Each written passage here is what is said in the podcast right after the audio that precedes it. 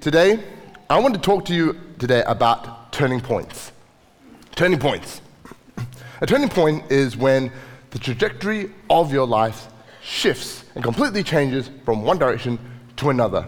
It's when how you live, how you think, what you think is possible completely changes. We've experienced many turning points throughout modern history. One of the most recent ones was the introduction of the iPhone. I went and watched the keynote address when the iPhone was first announced. This was in 2007, not too long ago. But back then, right, Steve Jobs walked up on stage and he said this For the first time ever, you are going to have a device that combines the three functionalities of a phone, a music player, and an internet browser. And the crowd went, whoa, right? For us, it's like, what are you talking about? That is, of course, we have a device like that. But you've got to understand, at that point, we had no such device like that. You either had a phone, a music player, or an internet browser. The iPhone was the first device ever to combine all three into one, and it's changed how we live forever. Now, it is impossible to conceive of a phone without a screen that covers the entire face of the phone, right? It's impossible for us to conceive of a phone that has more than one button. My phone doesn't even have a button, right? It's impossible. Now this is status quo. Now this is what is considered normal. That's what turning points do. Turning points redefine what is normal, what is expected. Why am I telling you about this? Because the passage today that we're going to read is about the birth of the Antioch church. The birth of the Antioch church marks a turning point in the growth and movement of the church and the gospel. And I'm not exaggerating. I'm actually not exaggerating. I'm actually trying to paint you a picture and try to act- accurately depict to you how monumental this church, the birth of this church, was. Because the church of Antioch becomes the sending point for all the future mission work by Paul and Barnabas and other, um, other people. Okay? The, you, we will see the shift in the focus of Acts shift from Jerusalem and Peter to Paul and Antioch. We're going to see Jerusalem start, start to fade into the distance and Antioch start to rise in prominence. Why? It's not that Jerusalem doesn't matter anymore. No, it's not at all. But rather that Antioch becomes the strategic hub of gospel outreach. Prior to Acts chapter 11, the gospel has been going out from Jerusalem. If you drew arrows of how the gospel has been spreading, draw it all from Jerusalem. Now, after Acts 11, draw the arrows from Antioch. The gospel is starting to go up from Antioch. And that's how monumental a shift this is. So we got to pay attention to what actually happened when this church started. What caused it? What caused this major turning point? That's what I want us to explore today. So, Acts chapter 11, verse 19 to 30. Acts chapter 11, verse 19 to 30 says this Now, those who had been scattered by the persecution that broke out when Stephen was killed traveled as far as Phoenicia, Cyprus, and Antioch, spreading the word only among the Jews.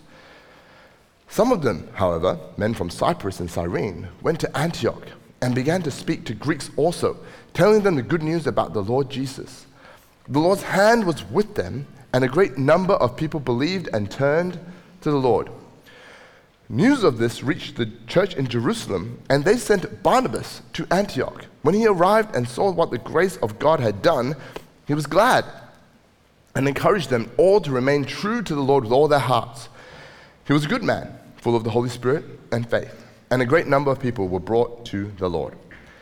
Then Barnabas went to Tarsus to look for Saul, and when he found him, he brought him to Antioch. So for a whole year, Barnabas and Saul met with the church and taught great numbers of people.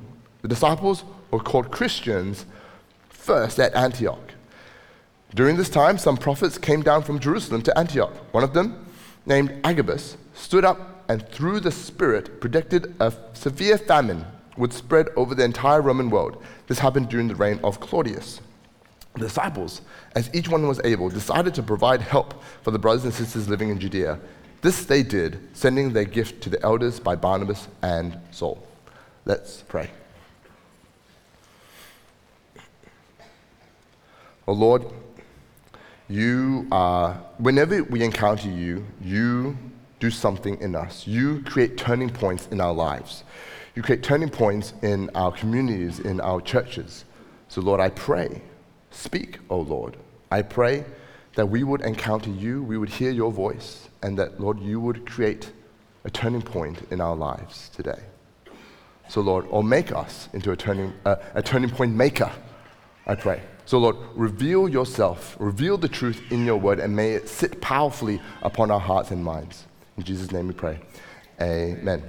Okay, so let's put things into perspective just for a moment. So, by the time we get to Acts 11, it's been about 10 years. We, we read one line. This happened during the reign of Emperor Claudius. Okay, so it's probably 10 years since the day of, uh, of Pentecost in Acts chapter 2. Acts chapter 2, for us, we covered Acts chapter 2 a few weeks ago. But for them, this happened 10 years ago. Okay, now we get into Acts chapter 11. And during these 10 years, the gospel has been on the move. Okay, so Acts chapter 2. Do you see a map? Yeah, a map. Okay, cool. So, Acts chapter 2, the, the church was birthed in Jerusalem. After that, one major thing happens. Acts chapter 7, Stephen is killed for the gospel, for Christ. Okay? And this sparks a great persecution that spreads across the entire church, and the Christians scatter. They leave Jerusalem, and we read that they go to Samaria. And the gospel goes to Samaria, and the church is birthed in Samaria. That's what we read about in Acts chapter 8. Now, meanwhile, Saul is persecuting the church. He is the, he's the harbinger of persecution to the Christian church. Now, in Acts chapter 9, he encounters Christ in such a powerful way that he, persecutor of Christ, is converted to apostle of Christ, okay? Well, to, to defender of Christ. And so he is now saved. Now, at this point, you've got to understand that the gospel has only been preached to the Jews. So, the only people that are part of the church are Jewish people. Okay? So, by and large, right, if you were to look at the church at that point in history, before Acts chapter 10, you would conclude that, well, this is a part of Judaism, right? All the people here are Jews.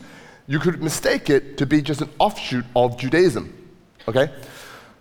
Once Acts chapter 10 hits, which we covered last week, Peter has a massive encounter with the Lord.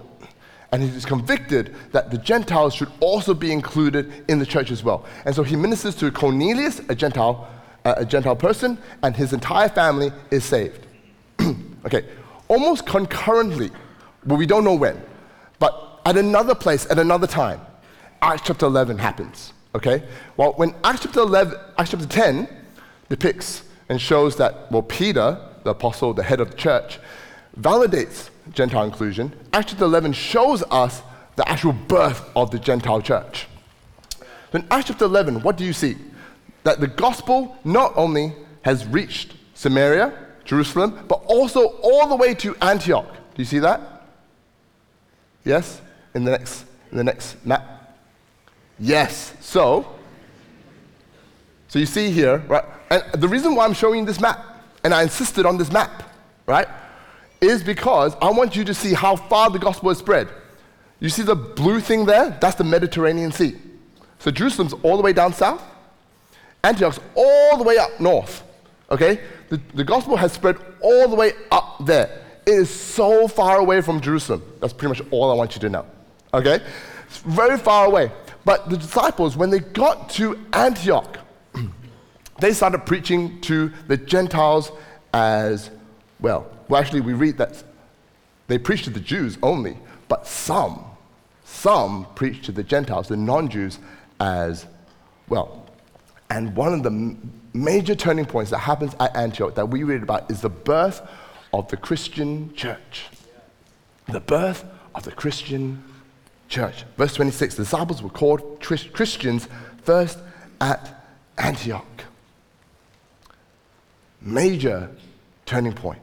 Because before this, remember, it's not known as a Christian church. The church is probably known as a Jewish church, a church full of Jews, or a Jew- Judaistic out- offshoot of the Judaistic faith. But this is the first time ever that the church is labeled as a Christian church. Christian, the word Christian simply means to belong to the party of Christ. They experienced a label change. Now, why is this so significant? Why are you making such a big deal out of this? Because, because labels show us what is the most obvious characteristic that people associate with a group. And the fact that the church has experienced a label change is sending us massive signals that something amazing is happening in the church. Now, let me talk to you about labels for a moment. We generally do not like labels. In our social context, we do not like labels, right? Because labels usually are misrepresentative. They often they betray unfair and premature judgments upon people or, upon people groups, and oftentimes they are inaccurate.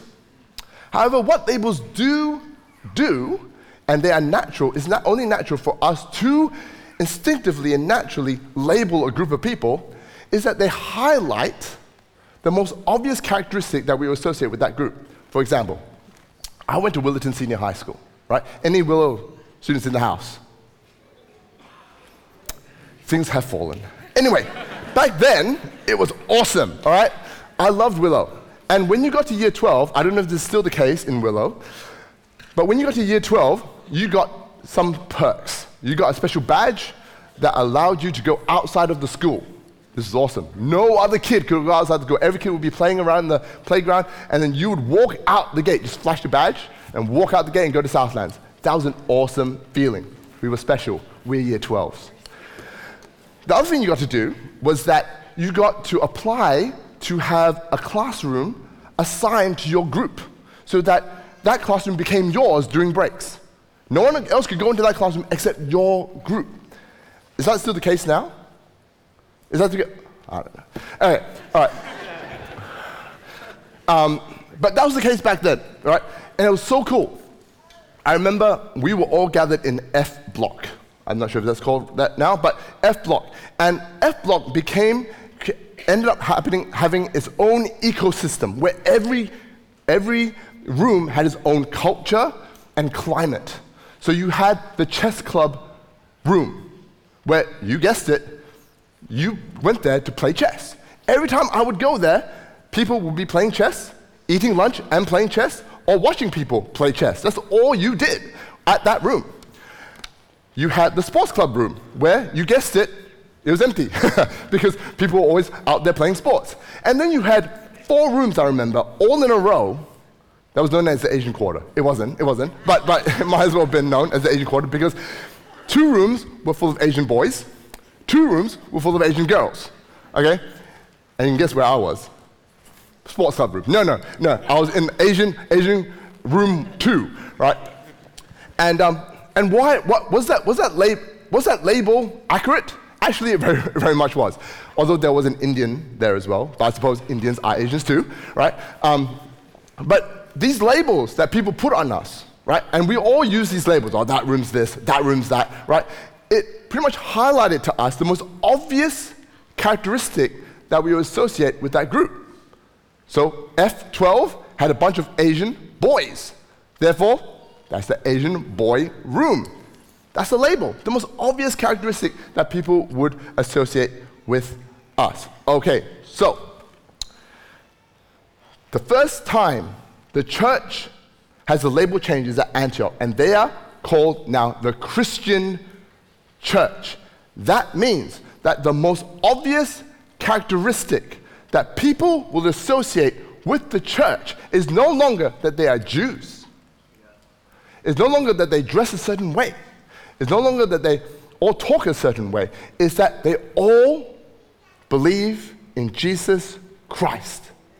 That the one most single, primary, most obvious characteristic that people would look at that group and go, how do we categorize that group? The one most obvious characteristic was that group follows Jesus. Do you see how amazing that is? And that got me thinking what is the most obvious characteristic that people would associate with us?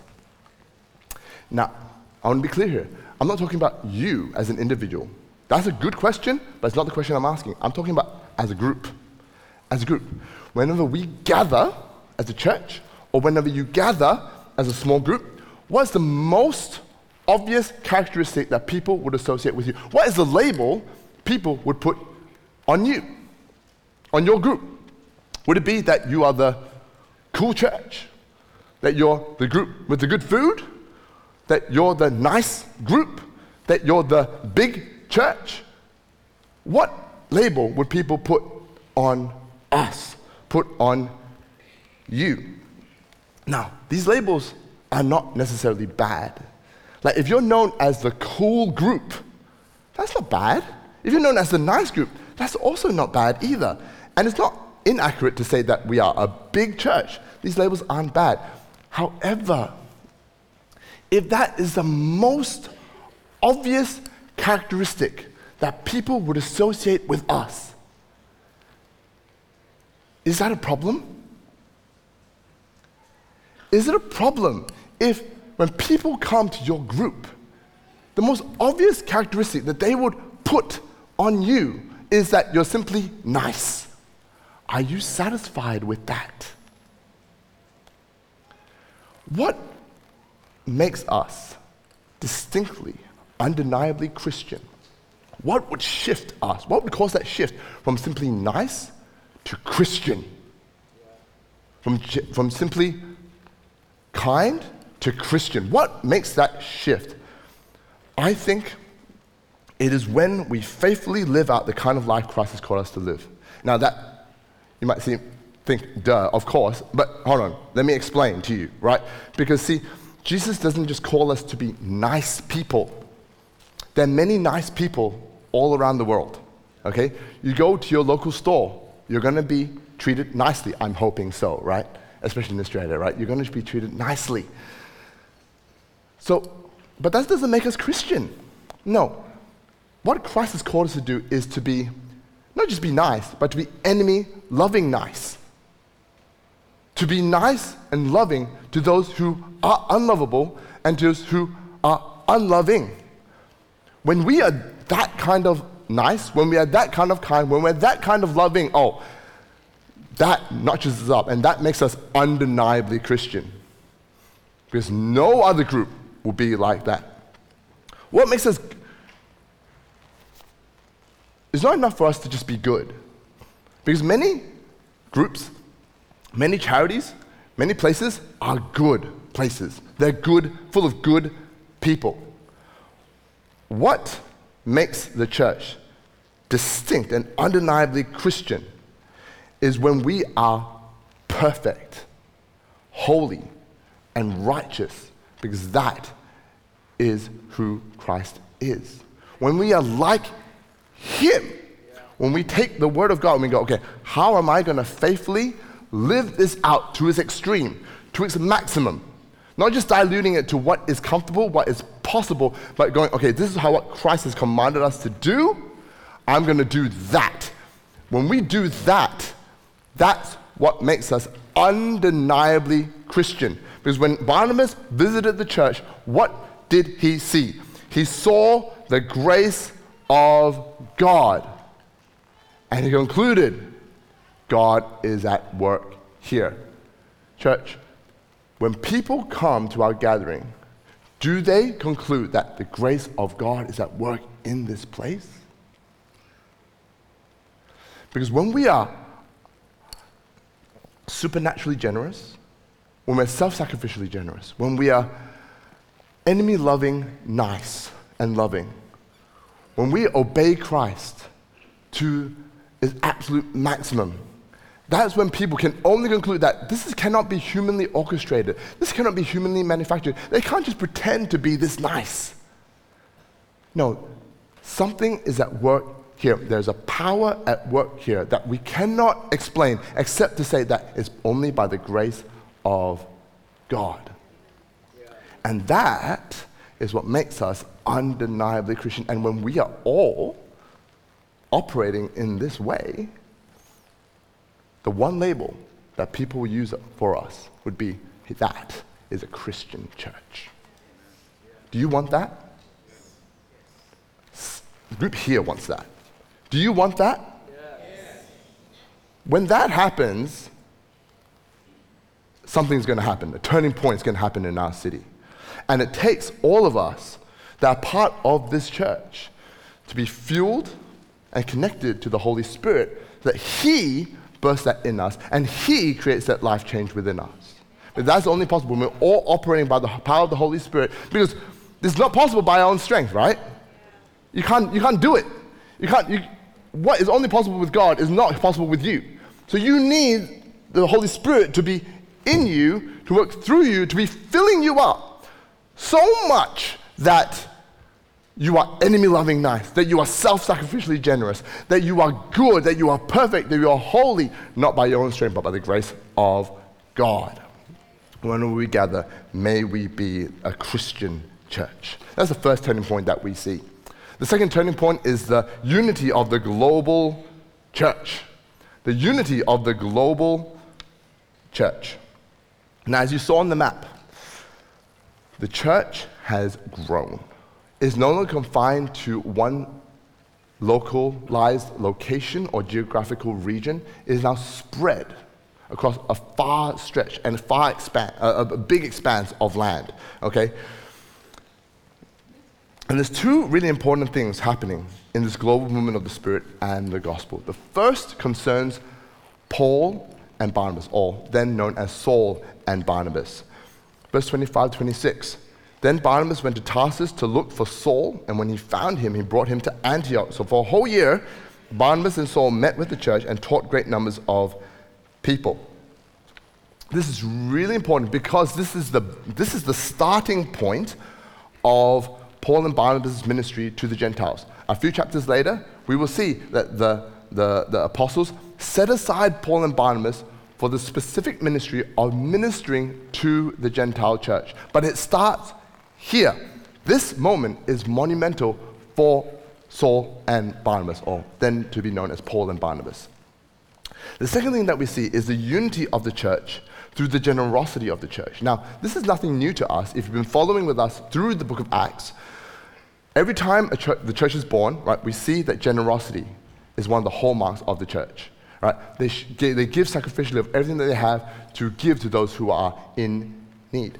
But so far, it's always been to bless and meet the needs of their local context, of their immediate community.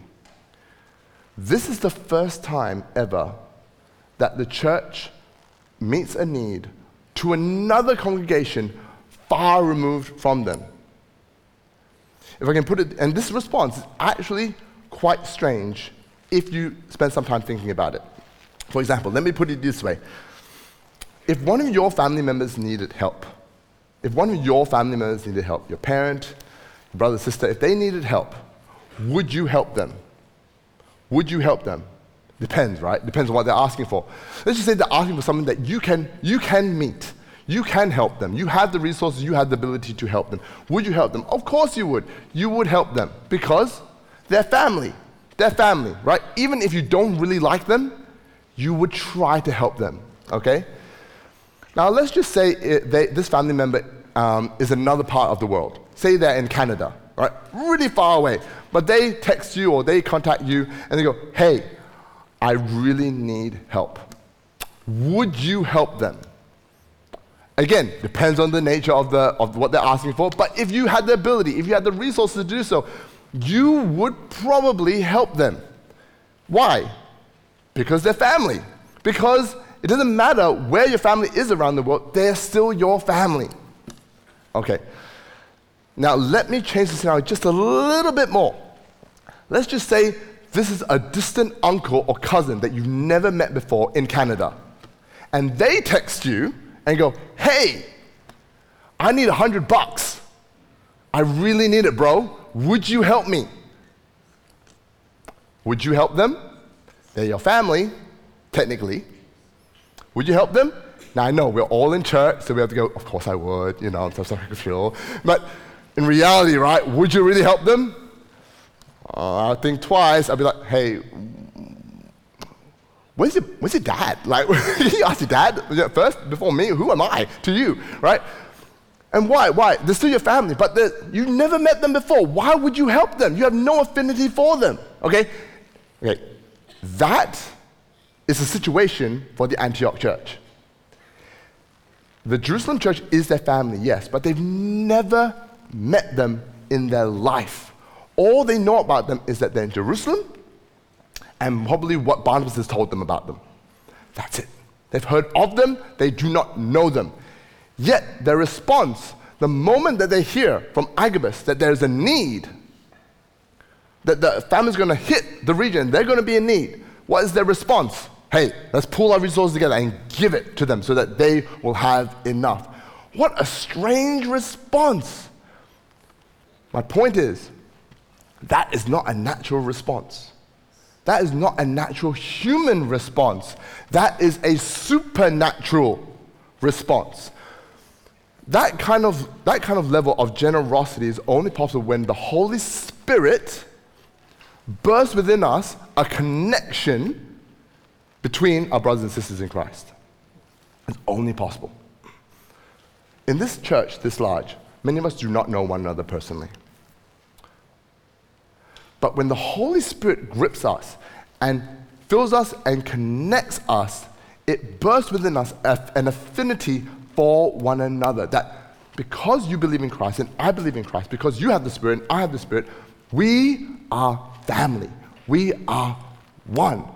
And that creates generosity and love that is supernatural. Supernatural.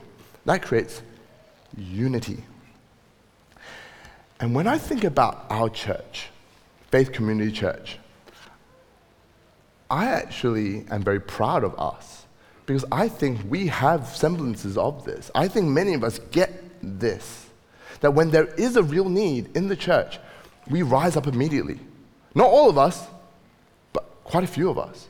For example, I remember when Compassion came, Compassion Australia came and shared the need, the great need of many children in the poorest countries in the world, in the poorest families in the world, and how our little contribution every month can make a life changing difference, can, make, can bring turning points in their lives. So many of us rose to the occasion. There was a queue, I'm not even kidding, if you were there, you would know this. There was a queue outside at the compassion booth with people trying to find a card of a child that they could sponsor many people walked away with multiple children that they would sponsor. Maybe some of you, you are sponsoring multiple children. I'm so proud that we ended up sponsoring like over 300 children or something crazy like that. That's incredible. Just because you heard of a need in somewhere, you don't know these children, you don't know these families, but you, there was something in you that went, I can do something about this. I am going to do something about this. That's supernatural. I remember when Pastor Benny on Sunday, he shared about a ministry that this group of people were doing um, for um, war-torn Ukraine. That some kids who were displaced by the war lost everything. This ministry was creating toys for them um, that would be able to um, share with them, share with the children. Whenever you press the button, it would, it would uh, share uh, a Bible verse, and that would give them hope and encouragement and, and life. And when it wasn't even the point of Pastor Benny's message. Okay, he wasn't calling for anything, he wasn't calling for donations, or anything like that. But during the week, we had people writing to us, calling us, asking, How can I give to this ministry? I want to give to this ministry. I definitely want to give to this ministry. How can I do so? So many calls, so many, so many contacts that we got throughout the week. Church, I think some of us at least get this that there's this generosity and this love that is birthed within us whenever we hear about a need. So I don't think there's really much of a challenge I need to give to us about this, except to say that for many of us, our problem is not the desire to meet the need. Our, our problem, if any, is that we are blind to the needs of the global church. That for many of us, we are unaware of what is actually happening out there beyond Perth or Australia. And so much is happening throughout the world. God is doing so many things. There's so many needs throughout the world. And so, my encouragement to us, if anything, is to not lean into ignorance, but lean into awareness and to become more informed, more aware of what God is doing. So, sign up, subscribe to things like Open Doors, right? Where, they, where you get news and updates of what's happening in the church, especially the persecuted church. So you can start praying, you can start participating in what God is doing in those regions. Bible Society, is another. That they're engaging in getting the Bibles and teaching and the Word of God to the, some regions that it's illegal to do so. Engage with that. My, my dad's part of it. You can come to the Crypt Counter. And I don't mean to plug these ones. This is just the ones I know. I know there's so many. Google, you know, Global Church or whatever I don't know. Just search for it. I'm sure you'll be able to find ministries, parachurch organizations that are doing great work out there. And my encouragement to us is to not use ignorance as an excuse, but to lean into awareness and go, okay, what is God doing? How can I participate in what God is doing? How can I at least pray and partner with the Holy Spirit in what He's doing elsewhere outside of the four walls of Perth, Australia? Another thing we can do is simply go on a short term mission trip because when you go on a short term mission trip, you're going to experience firsthand what God is doing elsewhere in the world. And that can be an awesome, eye opening experience for you. So many things you can do, we can do to foster this unity of the global church that began at Antioch. Second turning point. The third turning point is the bold obedience of some. The bold obedience of some. We covered massive turning points happened at Antioch. The church of Antioch was born, and this sparked a major turning point in the movement of the global church. But what caused all this? Where did it all start? Verse 19 to 21. Now, those who had been scattered by the persecution that broke out when Stephen was killed traveled as far as Phoenicia, Cyprus, and Antioch, spreading the word only among the Jews. Some of them, however, some of them, men from Cyprus and Cyrene, went to Antioch and began to speak to Greeks also, telling them the good news about the Lord Jesus. The Lord's hand was with them, and a great number of people believed and turned to the Lord.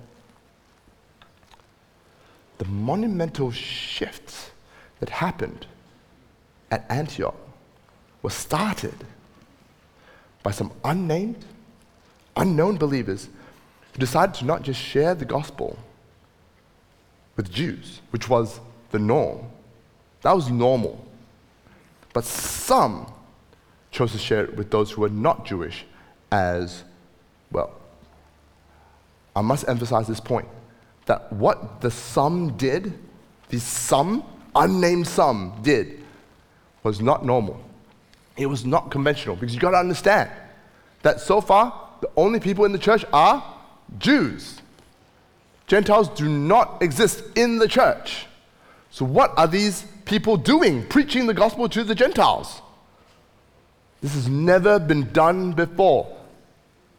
Never been done before. They're doing something that is, has been unheard of. And by the way, they don't know what God has been doing in Peter's life in Acts chapter 10. They have no idea about that. So, why are they preaching to the Gentiles? when most of the believers preached the gospel to the Jews only.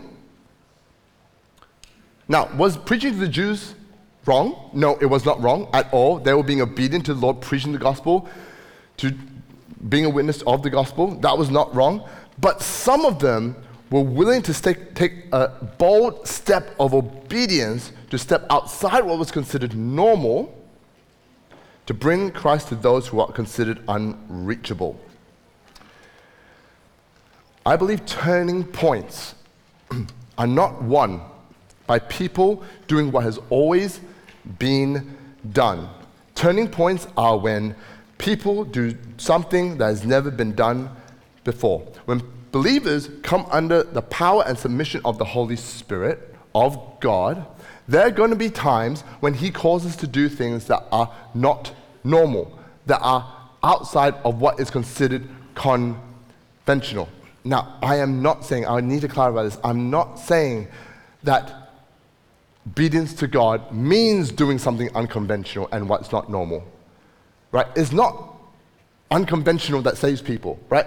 Because it's not that we think, okay, so what is the most unconventional thing I could do? Pat people on the head with the Bible, right? That's the most that's not normal. People don't usually do that, but that's not gonna save people, right? Probably not gonna save people, all right? Um, so it's not just innovation that saves people. It's not just doing something different that saves people. No, it's when you are so obedient to the Lord that you are willing to do whatever it takes, even if it's outside of what's considered normal. That is what creates turning points in people's lives, in families, in communities, in organizations. And see what Acts chapter 11, verse 21 says. It says, The Lord's hand was with them. If the, if the Lord wasn't blessing them, these some could have preached to kingdom come and nothing would have happened.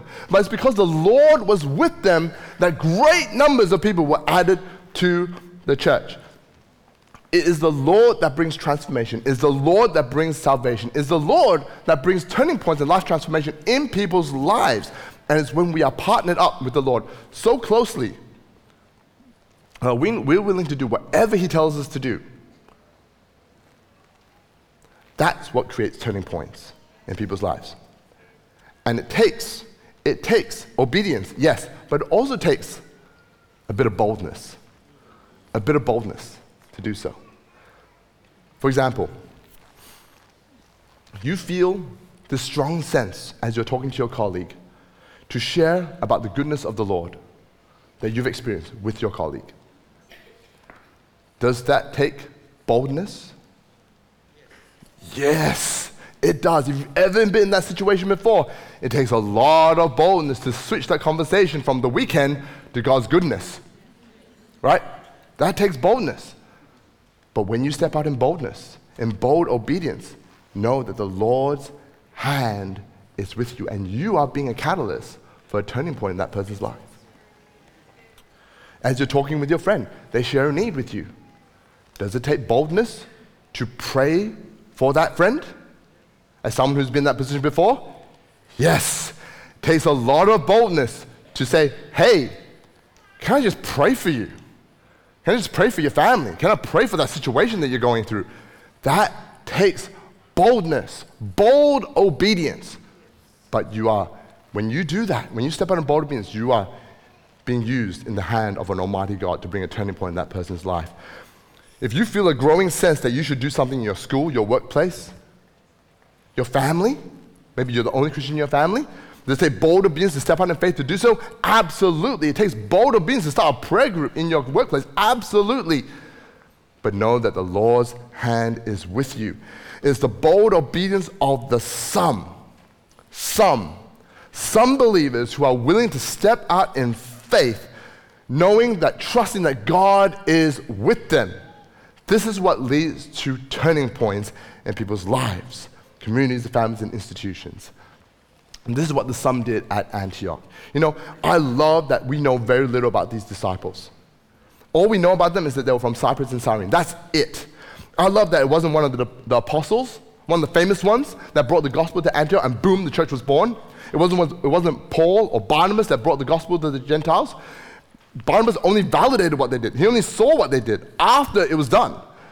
It wasn't them that caused this, trans- this huge turning point in the church. No, it was some unnamed, unknown believers who you will never know the names of that simply stepped out in faith and went, I'm going to do, I'm going to be boldly obedient to the Lord. And I love it because so many of us will be unnamed, unknown believers that history will never write about. You will never be retweeted. You will never be celebrated in a sermon. You will never have a huge following on Instagram. You will never be considered an influencer. You will never be a celebrity. You'll never go around in history books. You'll be unnamed, unknown, unfamous, but you can be a catalyst for turning points in people's lives, in nations, in communities, in schools. If you're willing to be considered among the some that want to be boldly obedient to the Lord. It's the bold obedience of the some that creates turning points. And it wasn't a massive strategy meaning that led to the disciples going to Antioch, right? It wasn't, it was just a move of the Holy Spirit. A lot of the big things, a lot of the revivals, a lot of the great missionary journeys that have happened in the world have not been a great orchestration by a group of, of people coming together and going, hey, we're going to do this and that, and God's going to do this and that. No, it's simply people going, God needs me to do this. I'm going to do it. I'm going to do it. Everyone says it can't be done. I'm going to do it because God has convicted me that this must be done. This must be done. You may never be acknowledged for what you do. You may be never acknowledged for sharing the gospel with your colleague, with your friends. You may never be acknowledged for simply praying for your children day after day. You may never be acknowledged for, for that.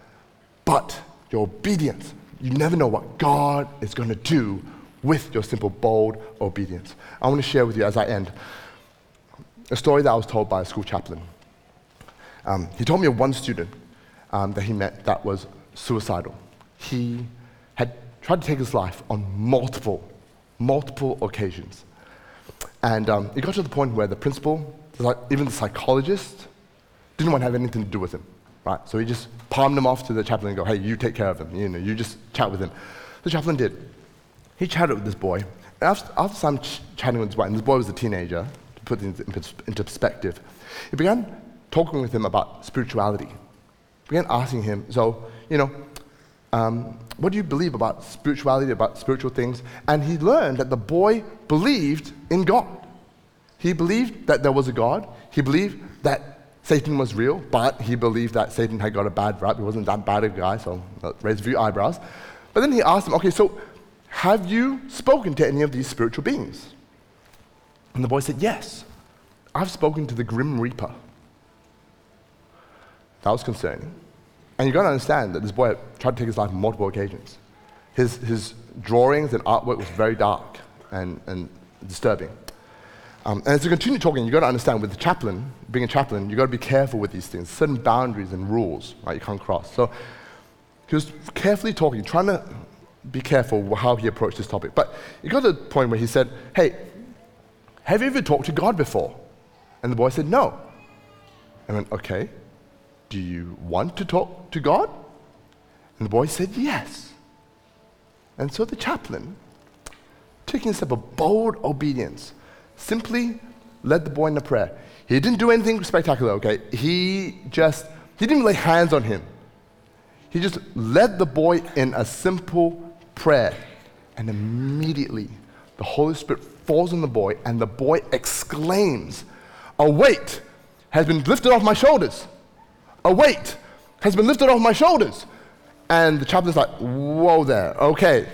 I know you're really excited. And he's, you see, he's a chaplain. He knows what emotional excitement can do to people, okay? How it can fizzle out really quickly. So he's trying to calm down the boy down and go, okay, okay, okay, great. That's awesome, dude. Awesome. How about we meet back on Monday and, um, and, and we talk about what's happened? It's like, yeah, okay, okay, but you gotta understand, uh, weight has been lifted off my shoulders. Like, okay, cool, cool, cool. And he goes back home. Monday, he rushes in to the chaplain's office first thing in the morning and goes, A weight has been lifted off my shoulders. You do not understand. My life is never the same again.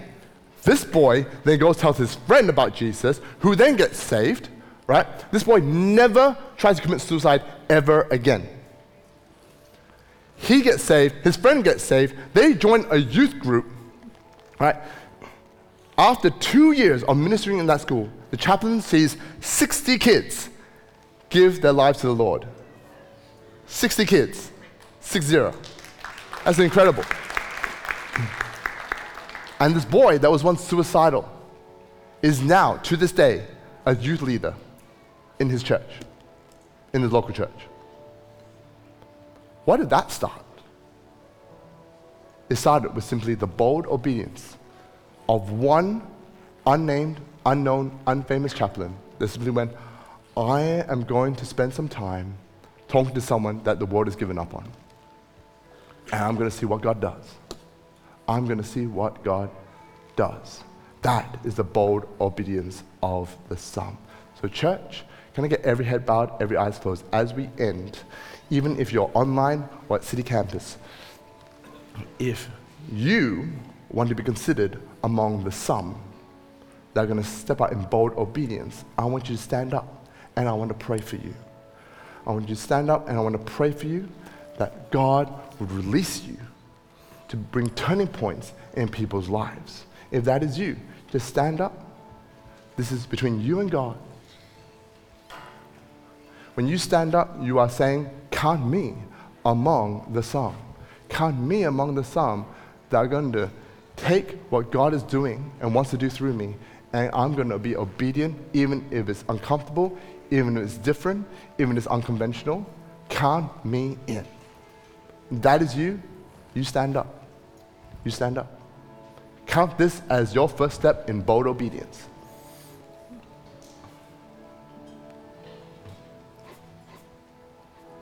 The city campus, you stand up too.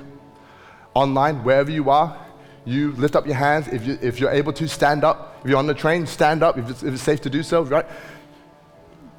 You respond in some way to the Lord. Let me pray for us. Oh Lord, it is the bold obedience of disciples that creates turning points, that brings revivals, that brings your gospel to places that it has never been before. It takes it to people that people consider unreachable. It takes it to places where it is the most dark. And Lord, I pray those who are standing, those who are responding online, those responding in City Campus, those who are responding in Willetton, I pray, oh God, that you see their bold obedience right now. You see their willingness. You see their willingness to at least go, I want to do this. I may be scared. I may not know what that means, but I want to be counted among the some. That in heaven, I want to be counted among the some that took that bold step of obedience today. So, Lord, I pray that you take their, their willingness today and you set it on fire and make it a roaring flame of conviction, oh Lord. And you send them out, oh God. That I pray, Holy Spirit, you come and fill them even now. And that, Lord, I pray that as you direct, they will go.